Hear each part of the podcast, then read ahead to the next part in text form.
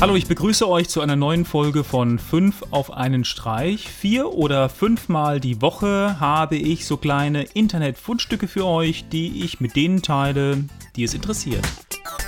Die heutige Nummer 1. Seit einiger Zeit bietet Philips bei einigen seiner LED-Fernseher Ambient Light an. Das ist ein LED-System, was die Farbwiedergabe der Videoinhalte auf dem Fernseher auf die Umgebung überträgt, um das Videoerlebnis noch intensiver zu machen. Das Add a Light Projekt ist ein Do-it-yourself-Projekt, was zeigt, wie ihr einen ähnlichen Effekt selbst herstellen könnt. Einzige Voraussetzung bei dem Projekt ist, dass das Videosignal von von einem PC kommt.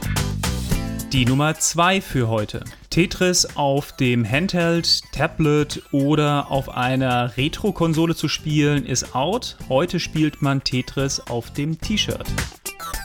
Kommen wir zu unserer Nummer 3. Pixel Art in Spielen verbindet man ja eher mit den 80ern oder Anfang 90er. Einen schönen Artikel dazu gibt es auf The Verge und Spiele wie Super Time Force für die Xbox One und ähnliche Spiele zeigen, dass es eher eine Kunstform ist und weniger mit Retro zu tun hat. Auch Künstler wie E-Boy zeigen zum Beispiel konstant, dass die 8-Bit-Pixel-Grafik noch lange nicht out ist.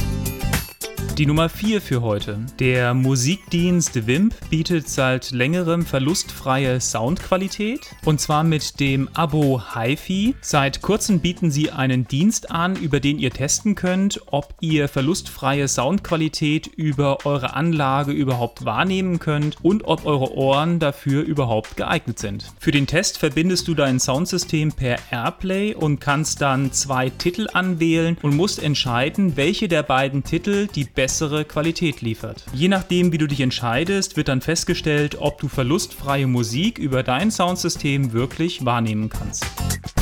Und zu guter Letzt haben wir die Nummer 5. Vor kurzem hat die YouTube VidCon stattgefunden. Hier ein kurzer Überblick über die aktuellsten Ankündigungen von YouTube. Ja, das war's wieder für heute. Wie immer schaut bei uns auf der Internetseite vorbei, abonniert uns auf YouTube, gebt uns ein Like bei Facebook und dann würde ich sagen, bis zur nächsten Sendung. Tschüss.